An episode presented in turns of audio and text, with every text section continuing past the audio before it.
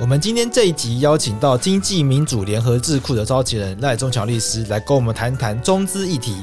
两岸人民关系条例虽然有关于中资来台投资的相关规范，但是现在大家都知道中国崛起，影响力十分扩张，现行的法制事实上难以防范红色资本绕道进入台湾。这是因为我们法规存在了一些漏洞。在今天节目中，赖中强律师会说明，如果中资绕到第三地再进到台湾，为何现在在资本国籍的认定上会这么困难？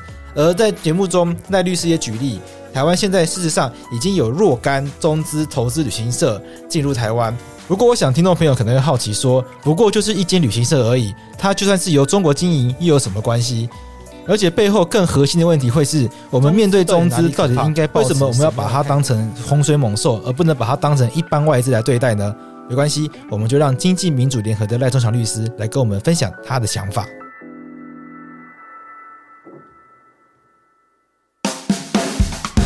很多人担心会发生战争，我觉得比发生战争更值得担心的是，其实中国的主要策略就是希望说，不透过战争，我就能够叫台湾人投降。那这个方法是什么？就是让你为五斗米折腰。呃，习近平他就曾经讲说，台湾的前途哦，不是由两千三百万台湾人决定。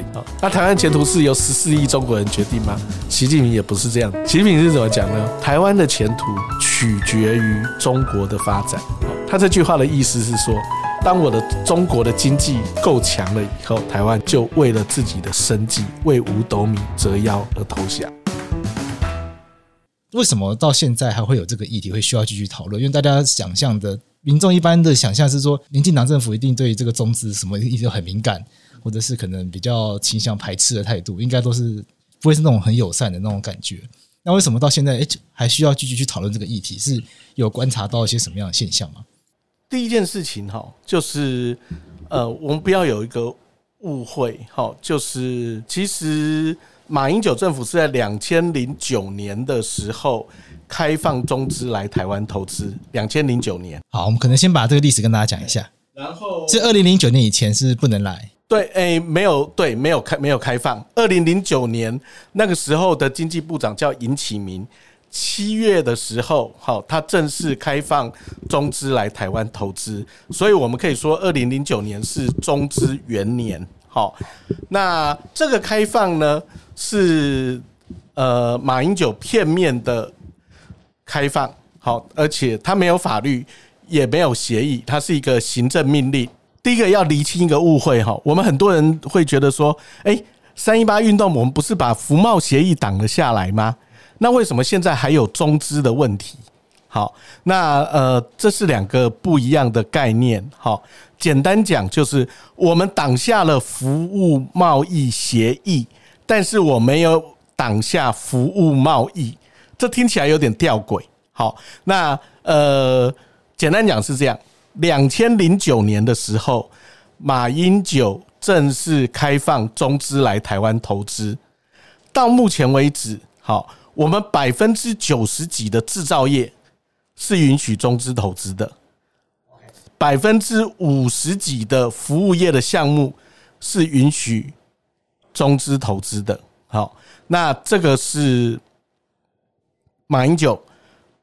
台湾单方面的开放，没有跟中国签协议就开放，然后是用行政命令开放，没有经过立法院同意就开放。好，这是一个部分。好，至于服贸协议，服贸协议是二零一三年马政府跟中国。签一个协议说，诶，那我们来台湾跟中国签一个像自由贸易协议那样自由贸易协定 FTA，双方结成更紧密的经贸关系，好不好？我们是把后面这个东西挡下来，但是没有 FTA 不代表没有国际贸易。好，就好像台湾跟台湾现在跟呃加拿大好了，台湾跟加拿大没有 FTA，好，但是加拿大的那个。呃，商品还是可以卖到台湾来，加拿大人还是可以来台湾投资。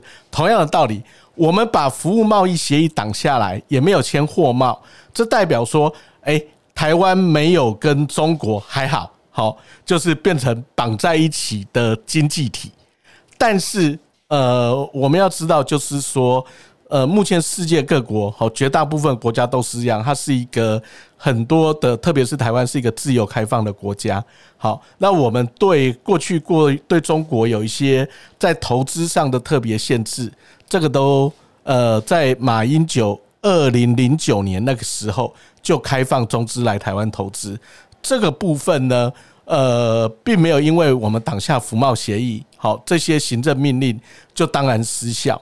好，那当然这段时间我们也一直在跟蔡政府好表达我们的关切，就是这个马归蔡不应随啦。好，就是当年马政府对中国一些中资来台湾投资的一些法令，好，呃，有很多漏洞。好，那蔡政府必须重新检讨。嘿，是这样。那我们是不是先跟听众朋友解释一下，说到底这个中资入资要怎么去认定？钱从对岸来就算吗？或者是说他会用什么样形式来？因为民众对这个可能不是很有理解，说那到底到底指的是什么？好，我们先不管讲法律指的是什么，我先问大家一个问题：你担心什么？对对对，你担心什么？你真正担心是什么？跟中国做生意，我们真正要关心的是什么？好，我觉得先谈一个概念哈。呃，坦白讲啦，好，做生意没有什么好怕的。台湾从郑成功时代那个明朝还在锁国的时候，台湾人的祖先就在东亚，好，跟世界各国做贸易，国际贸易、海上贸易。对，好，所以台湾一直是以贸易立国。好，做生意没有什么好怕的。我们真正要提防的是，你跟中国做生意就不同了。好，因为。对中国而言，政治、经济就是政治，政治就是经济。好，共产党他们是唯物主义的信徒，他们觉他们觉得经济决定政治，下层结构决定上层结构。好，这点很奥妙哎，这什么意思？中国共产党他们认为，好，只要经济关系决定了，好，所有的政治关系、文化、艺术。创造就会依附着经济关系而改变。好，那我这样讲哈，简单说，中国不是来跟台湾做生意的，他的做生意背后都是政治。好，中共的十八大，好，中国共产党第十八次的代表大会里面，他就讲得很清楚。好，这个这两岸的政治、经济、社会、文化交流，一切好都是要为和平统一。奠定基础，好，那我们也看到最近那个新疆棉花的事情，好，那个华春莹，好，中国外交部的发言人，他就讲说，绝对不允许有人一方面吃中国的饭，一方面敲中国的碗。哦，这个砸锅论很。对，对对对，砸锅论。其实这句话我们对台湾人而言太熟悉了。好，你美国人可能第一次听到，对，我们台湾人一天到晚都在听啊。对，这个老共是怎么讲的？他们以前是说，绝对不允许台商一方面在中国大陆赚钱，一方面回台湾搞台独。后来台商就变艺人。对，所有跟你在经济上依赖中国的，中国就用这个经济掐住你。好啊。中国有个术语，有有个成语嘛，“为斗五斗米折腰”嘛，就是这个意思嘛。好，所以我们看到过去的历史，许文龙，好，奇美的许文龙，他在台南有个奇美博物馆。好，大家都会说许文龙是爱台湾的企业家，但是当年奇美在中国投资镇江厂，好，被中国围起来，然后查税。然后要封他的厂，要关他的那个呃许文龙的员工，最后许文龙被迫站出来说：“我支持反分裂国家法的制定。”啊，真的？是，这是被围起来是什么意思？中国会封厂，他们会把整个工工厂封起来。好，那封厂的理由呢？可能是就是一些很奇怪的理由，你逃漏税可以封厂，甚至。我去查税的时候，你账簿没有放在工厂，我也可以把你封厂。好，OK，好啊，就是在这样被经济压迫下，好，生计被压迫下，徐文龙被迫说他支持反分裂国家法。好，同样的啊，你看周子瑜，好，后来不是出来为他拿这个国旗和呃所谓的国旗而道歉吗？对，嘿，好，所以中国人的思维里面，中国共产党的思维里面，就是经济决定政治，经济及政治。好，就是说我让很多的中资到台湾投资，让很多的台湾人到中国做生意。好，那你们最后赚钱都靠我喽，靠我了，我再跟你们讲说，我绝对不允许啊！你一方面在中国赚中国人的钱，一方面回台湾搞台独，然后跟西方人说，我绝对不允许你们一方面吃中国的饭，一方面砸中国的碗。好，这个就是中国共产党的本质，他们是经济决定论，但事实上，他的经济就是政治。所以，我们看中资，你不能够说，哎啊，中资跟美资有什么不同，跟日资有什么不同，跟什么？对，大家常常这样讲，很常听到这种说，中资也是一个国家的话。那为什么要跟日本不一样，跟韩国不一样，跟美国不一样？因为他们看待政治、看待经济的态度不一样。哎，日本人可能来台湾做生意，但是中国不是来台湾做生意，他就是来台湾搞政治，他的经济就是政治。好，为什么我要讲前面那一段？好，所以在我来看，资本要变换国籍是很容易的。我中国设一家公司来台湾投资叫中资。然后我中国到开曼群岛，好设立一家 A 公司，A 公司再到日本设一家 B 公司，B 公司再来台湾投资，这算不算中资呢？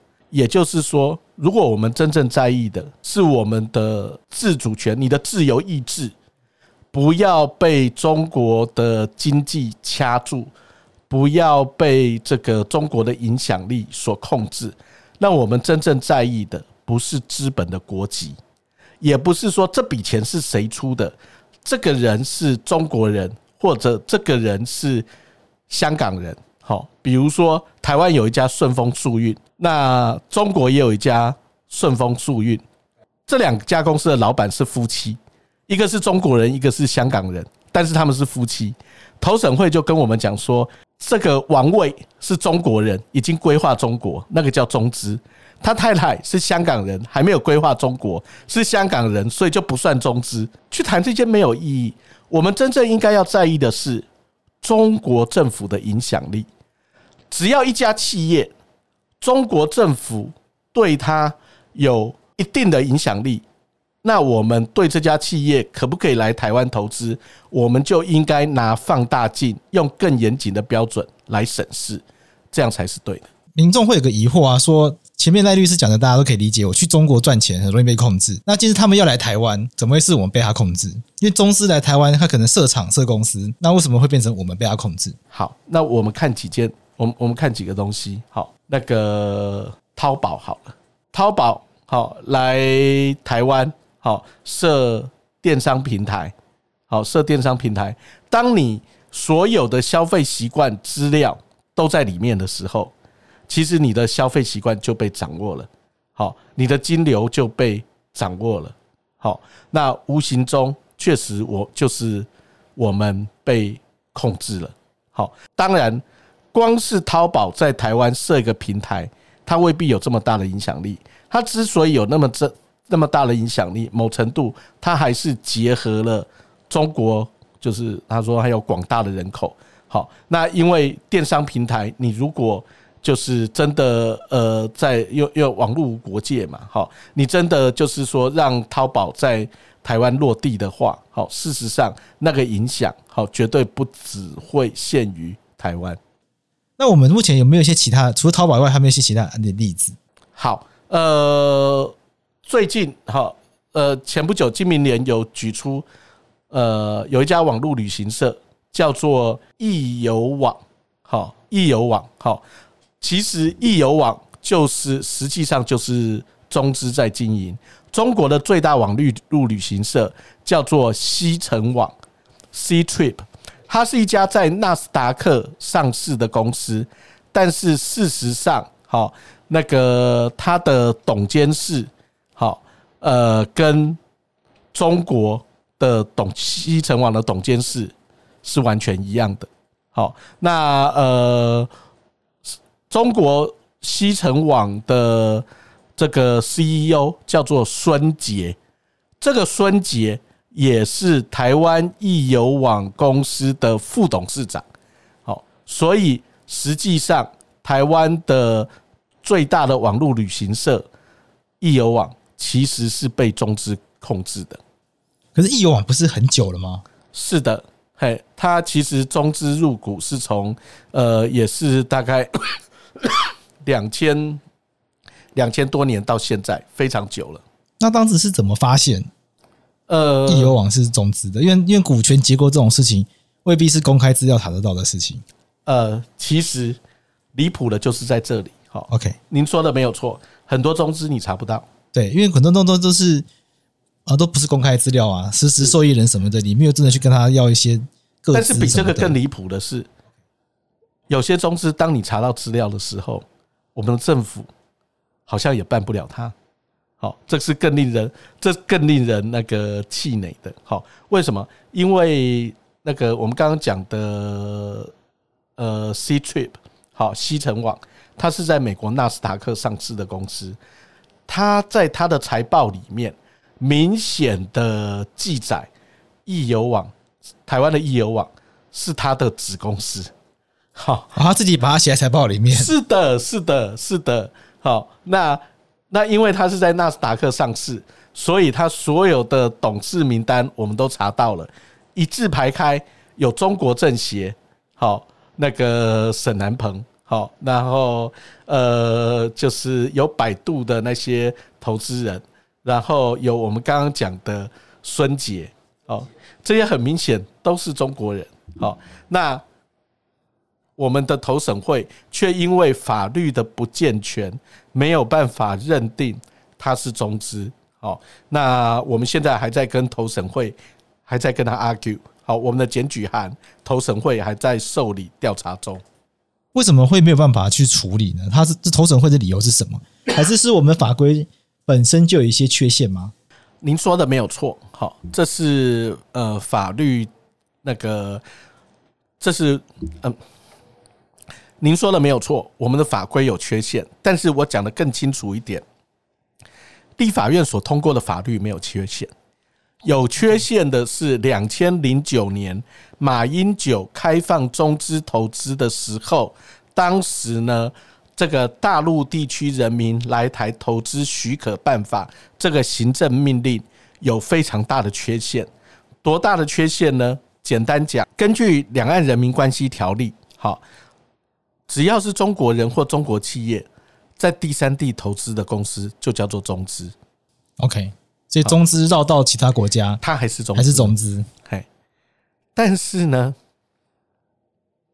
当年的经济部长叫尹启明，他定的这个办法里面，行政命令里面跳脱了母法，把中资的定义加了一个紧箍咒。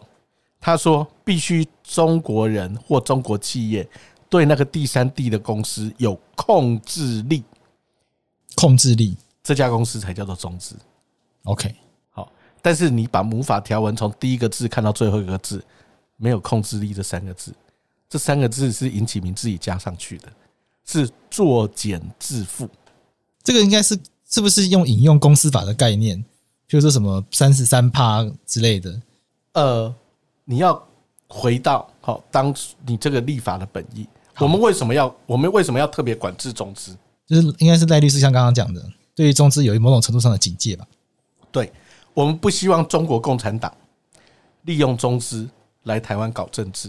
对，从这个角度来看，嗯，控制力是一个过度严格的标准。OK，应该你如果用会计学的概念呢，好，跟控制力相对的一个概相类似的概念，应该叫做重大影响力。好，其实只要中国共产党对一家企业有重大影响力，他就可以来台湾呼风唤雨，不需要到有控制力。哦，没有错吧？我们可能要跟听众讲一下，就是它的差别在哪里？好的，好，呃，我们先来看看当年那个许文龙的事情，奇美事业。你觉得中国共产党对许文龙在中国的投资有控制力吗？控制力指的是什么？好。控制董监事这种对意思吗？在法律上啦，好，原则上我们所谓的我们所谓的控制力，哈，就是你可以想，就是说，呃，就用那个我们法律上所谓的控制力，好，就是指百分之百的控制力。我叫你往东走，你就一定会往东走，好，好像那个呃布袋戏或木偶一样啊，被操纵，他的意志是完全被操纵的。但事实上，真人类的真实世界，A 要影响 B 去做某一件事情，不见得是透过控制力。好，有的时候可能是我们关系很好，我们曾经呃有做过一笔大生意，你会听我的话，我讲的话你会听。好，那呃就是我们将来要继续做生意。好，你在中国有很大的投资，我可以阻扰你的投资。如果我不高兴的话，中国共产党可以让你那个生意做不下去，这不叫做控制力，它只是有某部分的影响力。好，好那简单讲，呃，还是回到一般的概念。哈，基本上你持有一家公司百分之五十以上的股份，叫做有控制力；持有百分之二十以上的股份，推定有重大影响力。你拥有董事会过半数的席次，叫做有控制力；拥有董事会一席的席次，叫做有重大影响力。你虽然没有股份，没有董事会的席次，但是你们彼此间有重大交易，或者是。呃，你拥有对方的某种专利权，你拥有对方的一个重要的契约，你对对方，你可以影响对方某程度的决策，叫做叫做有重大影响力。像如果有董监事席次甚至还过半的话，就自己去全部都可以表决通过。就你想要做什么事情，董董事会或甚至是股东会，是的，一定全部全部都会同意的。是的，是的。那赖律师讲的影响力，就是说，你就站在董监事都没有席次好了，可是你掐住他，可能生意上。是的，你你们要配合，就是变这间公司要配合他，不然的话，你可能很一一些很重要订单拿不下来，那公司基本上就要倒掉。是的，是的，大概是指这个意思。是的，那我们现在的法律只看控制力，不看影响力，是呃，是金明联认为最主要的问题。对，这是一个最大，这是一个最大的问题。可是影响力要怎么样判断？影响力的判断会不会比较没有办法有具体的标准？哦，不会，有一个法律，好，就是关于那个境外资金的汇回。好，我们鼓励那个当年去中国投资的台商，能够把他的呃境外资金汇回台湾。那因为当年出去投资很多都是跑在法规前面，那可能会牵涉到某些呃是不是要补税好这些问题。那为了要鼓励这些台商回流，我们有个境外资金的汇回条例。好，那它规定说，你可以把什么样的资金汇回来呢？就是。你对这个企业有控制力或重大影响力，简单讲啊，好，实际上我们法律已经这样规定了。那有重大影响力的标准很简单，A 公司如果 B 公 A 公司如果跟 B 公司编合并财报，好，那 A 公司对 B 公司就是有重大影响力，才要编合并财报。所以最后会，其实这个标准还蛮。在会计学上还蛮简单认定的，那为什么我们的政府没有去改用这个标准呢？这个就是问题所在。好，就就是呃，像当初尹启明，好，就是弄了捅了这个篓子以后，好，是造成后来很多中资中资满街跑，大家都知道，只有政府不知道。好，那。现在造成了很大的问题。好，那现在那个经济部要亡羊补牢，他们有做一些修正。好，那呃，什么样的修正？好，我我我我举一个例子。哈，过去你在说算这个有没有中资控制力的时候，他们用的一个方法叫做综合持股计算法。好，怎么算呢？A 公司 A 是中国公司，A 持有 B 百分之五十一。B 在持有 C 百分之五十一，那 A 控制 B，B 控制 C，A 有没有控制 C？当然有啊，嘿，但是经济部会跟你讲说没有，诶，为什么？因为零点五一要乘以零点五一等于百分之二十六点零一，OK，他说这个小于百分之三十，所以没有控制力。啊，为什么会是用乘的？好妙，嘿，他就是用乘的，这就是尹启明搞出来的篓子。好，那。那个这现在的王美花部长、经济部长蔡政府，他们有觉得说这个不合理，这个不合理。好啊，我过去十年来一直讲这个不合理，哎，终于有人听哦，他们说好，那我不要用这个用乘的，好啊，他只要说好，只要 A 控制 A 持有 B 百分之三十以上，那就算好。现在只要一每一层三十以上就算 A 持有 B 百分之三十以上，B 持有 C 百分之三十以上，好，控制的控制还是控制，他们现在理解是这样，但是这还是不能解决问题。虾皮过去就是因为前面一个办法。好，前面尹启明那个那个诡异的综合持股计算法被认为没有控制力。好，但是现在我们把它改成分层认定法以后，现在虾皮又重新重投审会了。道高一尺，魔高一丈。虾皮说：“按你现在规定百分之三十，哈，我把我百分之三十降为百分之二十四。你就说你就没有控制力，我就不是中资了，是这样吗？是这样认定吗？真的？”真的，腾讯虾皮背后就是腾讯了。腾讯对一家公司的影响，是因为我从持股百分之三十降到百分之二十四，我就没有影响力了吗？它还是有很大的影响力，甚至最大的影响力就是腾讯。我们除了这些漏洞以外，我们还有什么漏洞是精密联觉得需要去解决的？呃，最大的问题就是哦，假外资真中资，就是它实际上是中资。但是他冒用外资，或者是我们现在把香港也当成一般外资，好好，就是呃，我们现在的外国人来台湾投资，你可以把它当成有红色通道跟绿色通道。好，那红色通道就是中资，比较严格的标准；绿色通道呢，就是外资、港资跟华侨侨资。好，他走绿色通道。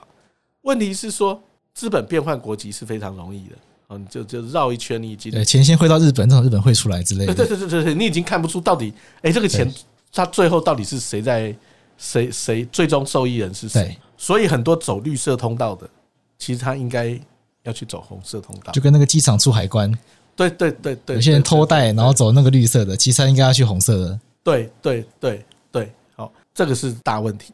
好，那我就会说，哎。那你就去检查嘛，投审会就去调查嘛。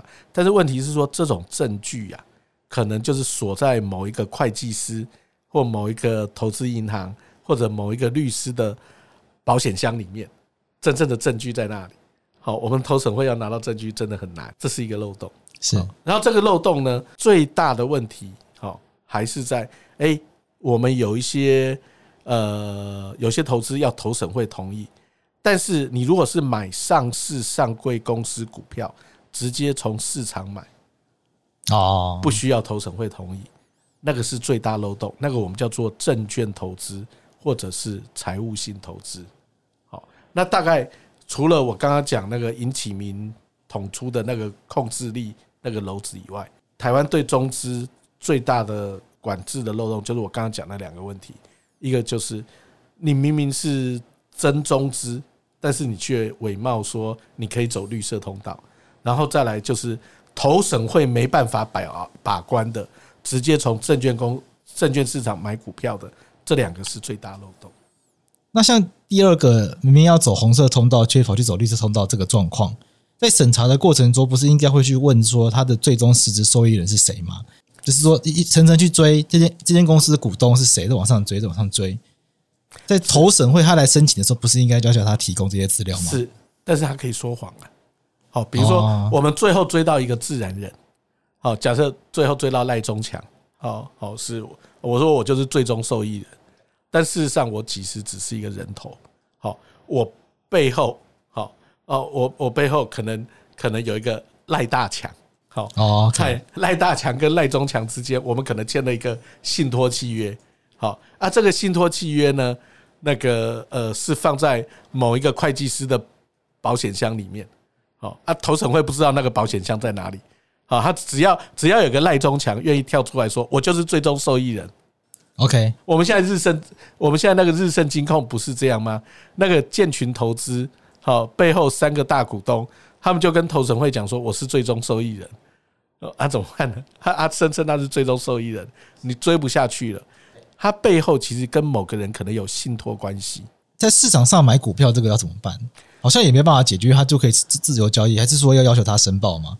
好，我我先回答前面一个问题。好，我刚刚讲说，哎，你你明明应该走红色通道的，你跑来走绿色通道，你隐藏你的最终受益人，然后因为那个证据不好找啊，就是说谎嘛。哦，啊，简单讲就是你要让说谎的人付出责任。好，比如说，比如说你到法院去做伪证，好，你说谎，法官是不是一定能够用眼睛看得出你说谎？不一定，其实未必嘛。嘿，但是到法院作证以前，你要拒绝，而且我们法律规定说，说谎有伪证罪，好，会可以处七年以上有期徒刑，这个就可以让说谎的人变少。好，我们看到很多人就是，诶，他第一次讲话是一回事，然后后来。法官说：“好，你刚刚讲的话，你再讲一遍。你要先拒绝，拒绝，你接下来讲的都是真的。”哎，他马上变了另外一个讲法，也不敢讲。对，好，也就是说，你要让说谎的人知道，他不可以随便说谎。如果他说谎的话，要负刑事责任。那这样你可以让说谎的人不敢说变成零，好，会让说谎的人大幅减少。好，那我们查中资。我觉得最主要还是要用这个方法，就是要求呢，走绿色通道的人必须切结说，中国对我没有重大影响力，中国企业、中国政府、中国人对我没有重大影响力。好，那而且我要揭露我的最终受益人是谁。一旦好，接下来呃，一旦日后发现我讲的这句话是谎话的时候，我要负责任。市场上公开交易的怎么办？要要求他主动申报吗？还是说现在股票因为都集中保管，应该也不会很难查。呃，不好查，完全不好查。好，呃，我们一般人哈，一般一般自然人，比如说赖中强去买股票，股东名簿就会记着赖赖中强。好，那当然你会有说人头的问题，这个到其次。现在更大的问题是，这些假的外资，他买股票的时候是用保管银行登记，比如说。我们会看到台积电的股东名簿里面登记一个股东，好，叫做花旗银行托管元大证元大香港证券客户投资专户。那你说这个客户是谁？那不知道，没有人知道。好，只知道是元大的某一个客户。对，元大证券在香港的某一个客户。OK，那可以叫元大证券提供资料吗？好，他可能会说这个这是我客户的营业秘密。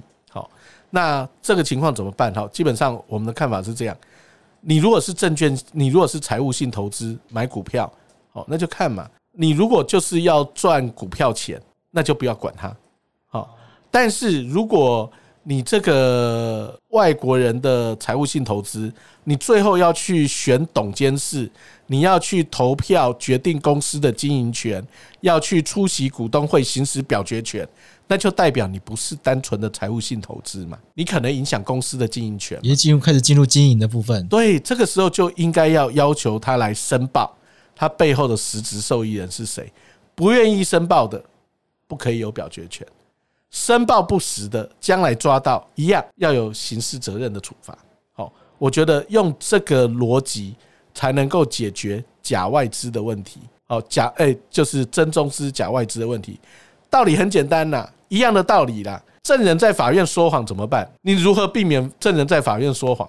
给他拉压力，那就只有一个嘛，就具结，具结嘛，然后要有伪证罪的处罚嘛。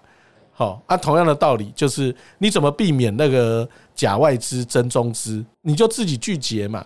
你说你是外资，我们信任你，但是将来你如果查到说谎的话，好，要有刑事责任。这个是不是台湾过去也有一些相关的案例？呃，台湾我们制度上没有这样子。好，我们制度上并没有呃，我们的行政程序法哈，我们我们的行政程序法那个行政机关其实调查权是相当有限的，哎，是相当有限的。好，甚至那个呃，行政机关请人家来说明，对方还可以那个拒绝说明。我们行政程序法这个权限是相当有限的，所以我们应该在法律制度上做修改。好，就是呃，让这些呃境外投资，好，就是他要有申报实质受益人，以及申报不实应该要负虚伪陈述刑事责任好的权利。其实这一套制度啊，不是不不是我发明的。好，你在美国，好，美国海关，你在美国海关好的相关陈述，其实也是这样。你在入出境的时候，关于你入出境的理由，好说谎，好，那其实是会有责任的，刑事责任的。甚至他们现在还还包括说，要求那个入出境的时候必须揭露，好，呃，你是不是中国共产党的党员？好，你如果揭露不实，好，隐匿也是会有刑事责任，因为只有透过这样才能够做管制。有人就突然想到，去年大同案。好像也有类似的问题，就是那个我，因为我记得他那个股票也有这个什么托托管专户，然后就不知道是不是中资的问题。这后来有一些，我不确定跟今天主题是有关系，但我记得还有一些类似的状况出现。您说的没有错，有争议的部分我就不讲了。好，我讲没有争议的部分。好，没有争议的部分。好，当时大同公司好列出了大概十个左右的外资账户，哦，说。这些外资账户，他们不愿意申报他的实质受益人，哦，而且看起来，哦，疑似中资，哦，那那个到法院去提起诉讼，确认确认无表决权之类的。对对对对，后来那个诉讼撤回了，哦，没有进行了。后没没有，因为因为后来就是。反正就是那个大同经营权落幕嘛，哦啊，最后那个呃诉讼就撤回了。现在这个诉讼在法院已经没有进行了。但是我要讲的是，当初所列出的那个大概十个账户里面有一个持股，我记得大概五趴左右。好，大大详细数字我记不清楚，大约五趴左右。第一次股东会的时候，就是大同主张说，哎，这个不能行使表决权，哦，然后不是被主管机关那个处罚吗？结果到第二次股东会前，哎，主管机关查到说，哎，这个还真的是中资哎，哦，他就是用我们刚刚讲的托管银行的账户，就把它藏在托管银行里面。所以，我们是不是法律这部分需要修正，才有办法解决？赋予行政机关去确认托管银行账号里面到底是谁？还是说这件事情可能本质上做不到，因为它涉及跨国？所以我就说啊，如果这种托管银行。账户的股票，外国证券透过外捐，我证券公司外资买入台股的股票，如果他的目的他就是要做财务性投资人，他就做证券投资人，单纯的证券投资人，那就是要赚股票钱嘛，要分股息股利嘛，你就不要来行使表决权嘛。一旦他要行使表决权的时候，他就有责任去申报他的最终受益人、实质受益人是谁。好，那并且呢，就是要切结，如果将来申报查到申报不实，要有刑事责任，这样才能够防堵中资啦。可是要怎么查？就是说我让他切结了，后面还是要有办法查吧？呃，台湾是那个有一个国际证券监理组织的会员国，OK，就是世界各国的呃，你想象政企局啦，好，世界各国的政企局。证券的监理组织有一个国际组织，国际大会，我们是会员国，透过这个这个组织可以去查。哦，有一个国际的系统，对，可以来运用。对，但当然就是说，呃，也不能够说百分之百，哈啊，但是不会到完全没有路。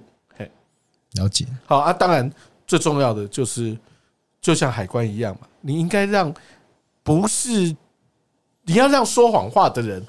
要付出刑事责任，好，那这样你才能够降低那个你追查的标的跟范围，把有限的时间去追查那些最可疑的个案，否则每个人就是那个猫抓老鼠抓不完的。我现在就想问一个问题，可能比较尖锐一点，就是说，我们今天查到了，我们把标准提高到有影响力、重大影响力，那是只要有影响力就。中资就不可以来台的意思吗？啊，不是，说不是，我们的就是金明年的立场是说中资不要来吗？还是说什么样的会希望改成什么样的条件才可以来？好，不是，好，其实啦，好，我们跟北韩有没有贸易？现在其实北韩，我们跟北韩有贸易吗？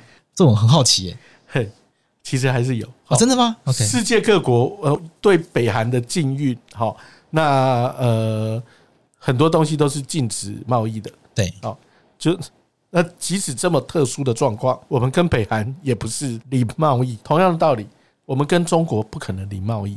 对，中国跟我们之间也不可能零投资。呃，今明年只是，或者其实我们现在法律制度也只是这样。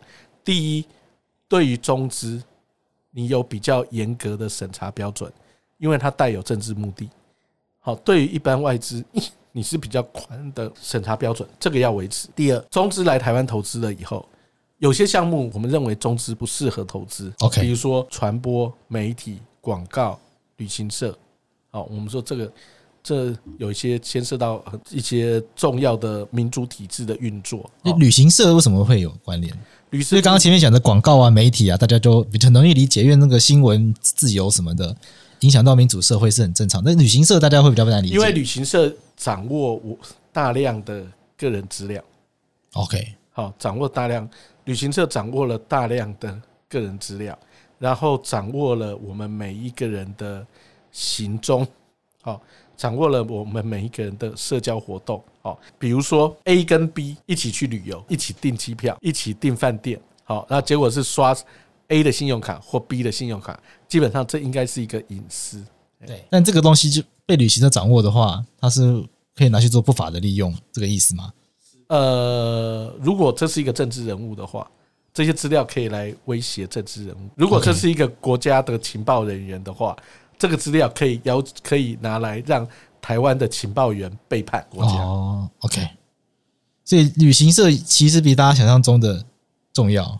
是的，是的。哎，而且它的资料库的范围非常广。所以旅行社指的不只是大家想象中那种跟团去的那种跟团旅游那种形式。呃，对，因为最近几年的发展，哦，最近几年的发展，呃，旅游从团体旅游好变成个人旅行，哦，自由行哦更加普遍。那呃，从团体旅游变成自自由行以后，其实基本上旅行业它更密切的 touch 到。一般人的隐私、社交活动跟个资，那律师要帮大家举几个例子。好，我们很多网络旅行社都有个功能，哦，就是你下载一个我这个旅行社的 APP，只要拿起你的手机，我随时可以推荐说，哎，你现在在忠孝东路那个敦化南路口，你附近好最好吃的餐厅有哪些？附近有哪些酒吧？你如果要泰国菜，有哪些选择？你如果要逛百货公司，有哪些选择？非常便利。好，我们也需要这个服务，特别是呃，人生不地地不熟，你到一个国家，哎，那个我下载旅行社的 APP，我在东京，好，那我马上我可以知道说，哎，我附近我要去哪里？那个呃，去我要挑一个日式居酒屋。好，很多人会觉得这样的服务是有需要的。但是这个服务的本身代表着旅行社必须知道消费者他的即时行踪，你几点几分出现在日本东京的哪一个路口？好，也就是说你随时的行踪是被掌握的。好，那我们来看，比如说香港的反送中运动，如果网络旅行社，好，例如我们在追的另外一家中资。那个 Klook，好，他的资料跑到中国去，因为 Klook 的客路的那个网络部门就是在深圳。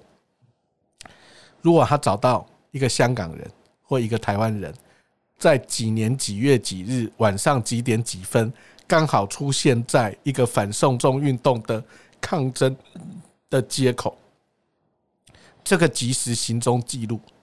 就有可能变成香港警察要起诉这个人的证据。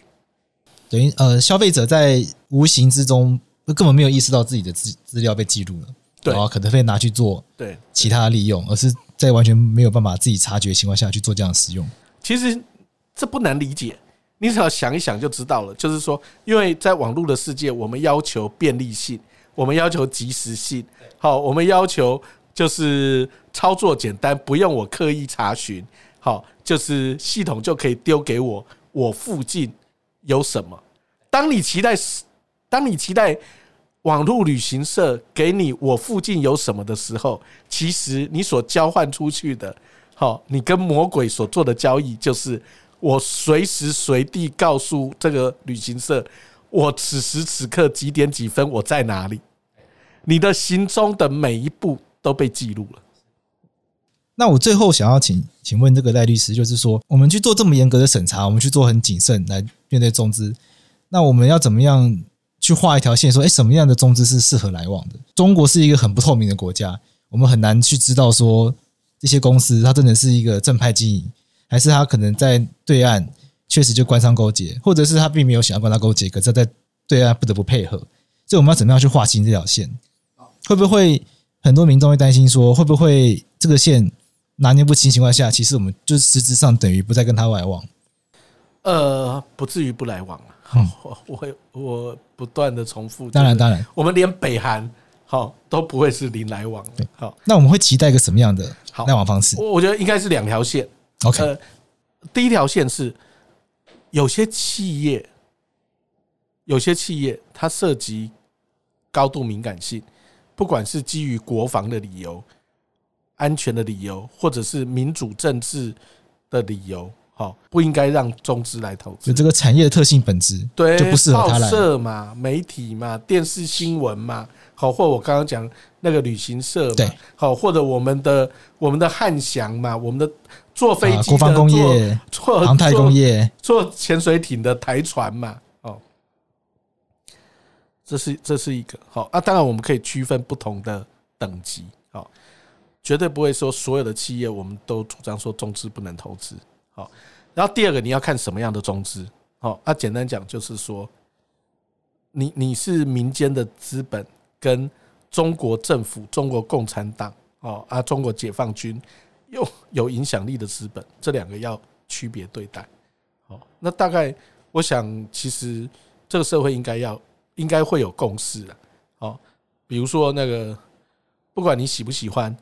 先前那个那个大 S 的婆家哦，那个俏江南来台湾开餐厅，OK 哦啊，不管你喜不喜欢，但是它就是一个餐厅而已嘛。